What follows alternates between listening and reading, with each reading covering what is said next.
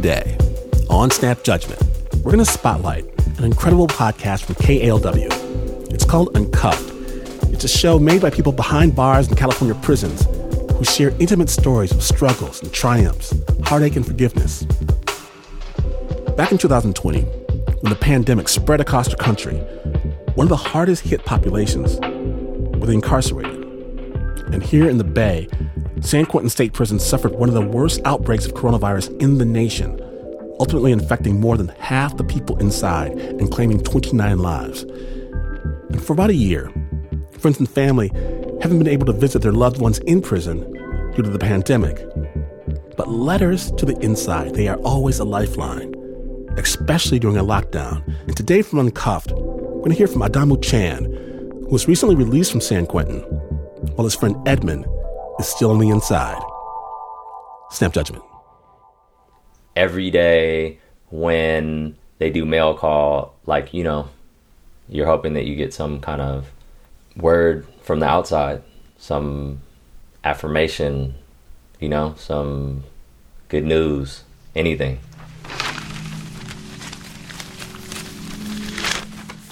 I got a letter from my man Edmond, CSP San Quentin, San Quentin, California 94964.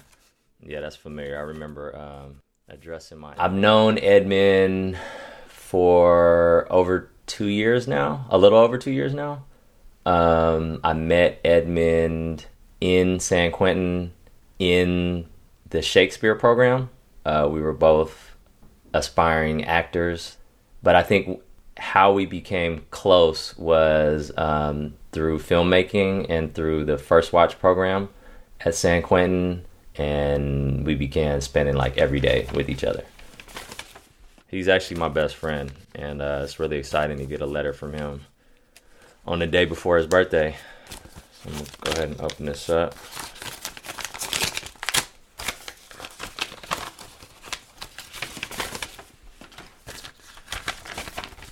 All right, here it goes. Uh, Adamu. Adamu.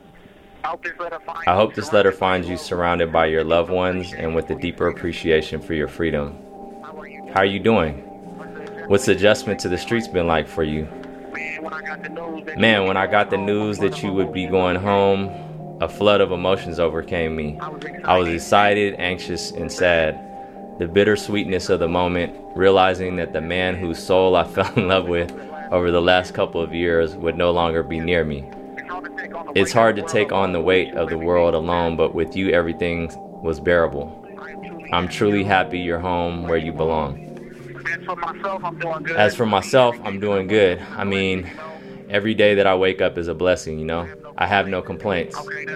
Okay, that's a lie. It's been nine months and some change, and I still can't stand this modified program and 23 hour lockdown.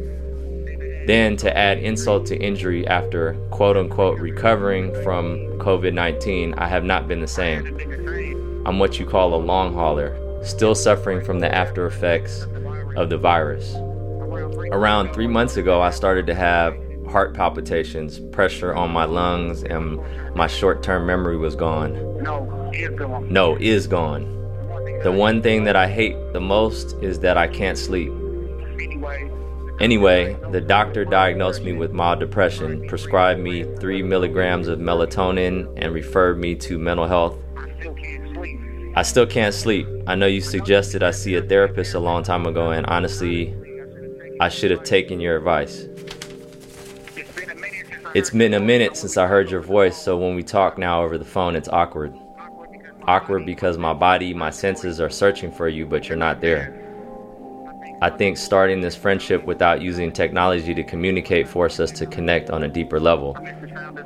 I miss the sound of your laugh. I miss how you would get mad at me for stepping on your shoes because I was always randomly trying to hug you. I miss seeing you in the morning. I remember you made some sushi and put too much wasabi and I bit into it and almost died. Let me be clear. Spicy is not the same as lighter fluid being lit in your nostrils, lol. I have memories like this one that are a constant reminder of how much I value our relationship and more than anything, how much I miss you. I love you. I love you, Your best friend. your best friend, Edmond. Edmond.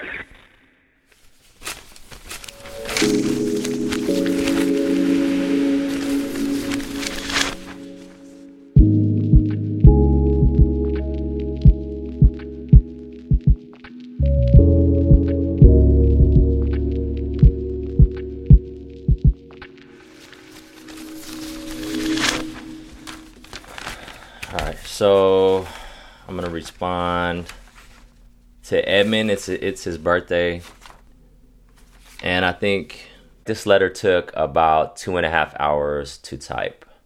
I don't have great handwriting like he does, but I think going through the process of actually writing the letter was really difficult um, because I know how much a birthday means, and I know that it's a celebration that should be shared with uh, family and loved ones. And, um, you know, I, I hope that uh, Edmond was able to celebrate in the right way. And so I wanted to express that in this letter. Edmond, I hope you're doing as well as possible despite the circumstances. It's your birthday today, and I'm thinking about you intensely, wondering how you're feeling, what you're eating, who you're with, and if you're laughing a deep, joyful laugh that comes from deep down in a place untouched by the prison. Maybe I'm an idealist, but it feels like a radical act to celebrate your birthday in prison, to reclaim that part of yourself that is beyond any conception of a cage made for a human being. My hope is that today your joy doesn't feel contained by the walls that surround you or the judgments of those who don't know you because they've been taught not to see you. But I know that's a tall task. I was there, and I know that the most difficult thing to overcome is this realization that the prison has gotten inside of us, that it has built walls between parts of ourselves, imprisoned our most precious gifts, and obstructed the vision of our true purpose it is something that I struggle with out here in the quote unquote free world, where I see shadows of the prison everywhere in this new Bay Area that I've entered. The Bay Area, and I'm sure this is true of all urban spaces across the US, is a place where every home, every business has a Black Lives Matter sign, but I don't see many black people in the Bay Area anymore.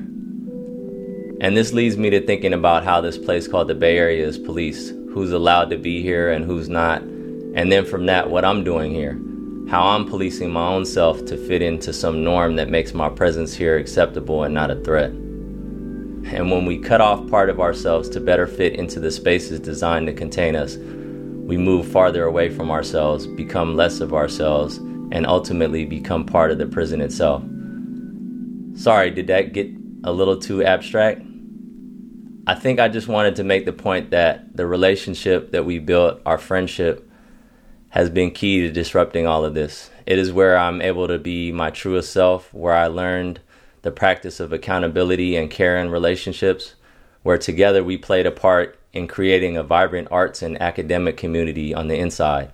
But most importantly, our relationship allowed me to see beyond the walls that blocked our view of the ocean and horizon, to see myself outside. I love you, brother. you don't even know.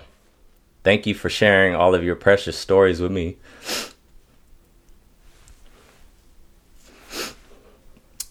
Even though even though I know you only gain the power of storytelling through suffering. I'm happy that you're finding ways to care for yourself in spite of such dire circumstances and in the absence of much direct support. Know that you are always here with me and I am always there and I will do everything in my power to see you are home sooner than you think. Happy born day, Edmond. I love you. Adamu.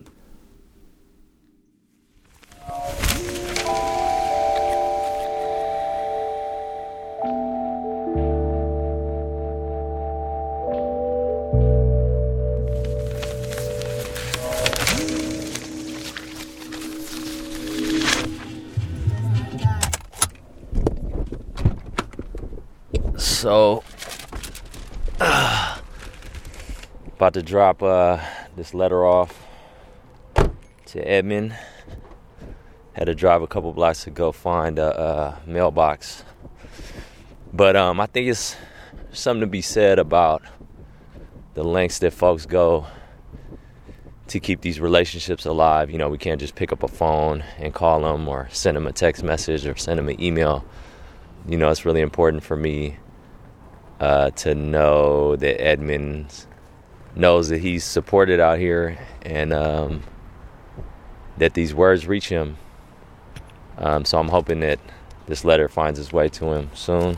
About to drop it in here. I put some pictures in there and also some stamps so he can write me back or write whoever he wants to. So uh, yeah, hopefully this letter gets to him. Hopefully gets to him quick.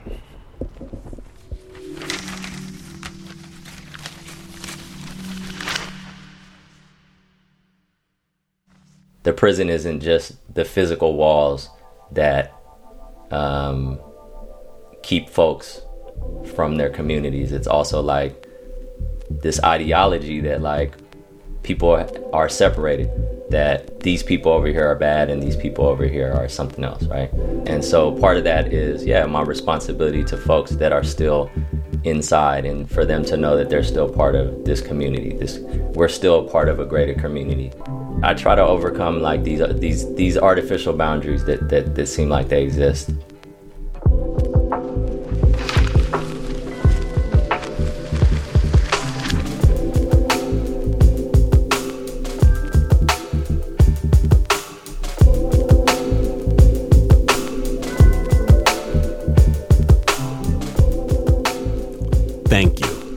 Whole team over at Uncuffed, and a big thanks to Adamu Chan and Edmond Richardson for reading their letters. This piece from Uncuffed was produced by Adamu Chan, Ninna Gaensler Debs, Angela Johnston, Pat Mesiti Miller, and Eli Wirtschafter. You can listen to Uncuffed wherever you get your podcasts, where they have a full version of this story that includes more letters from loved ones. Be sure to follow and subscribe. We have links to all that is uncuffed on our website snapjudgment.org.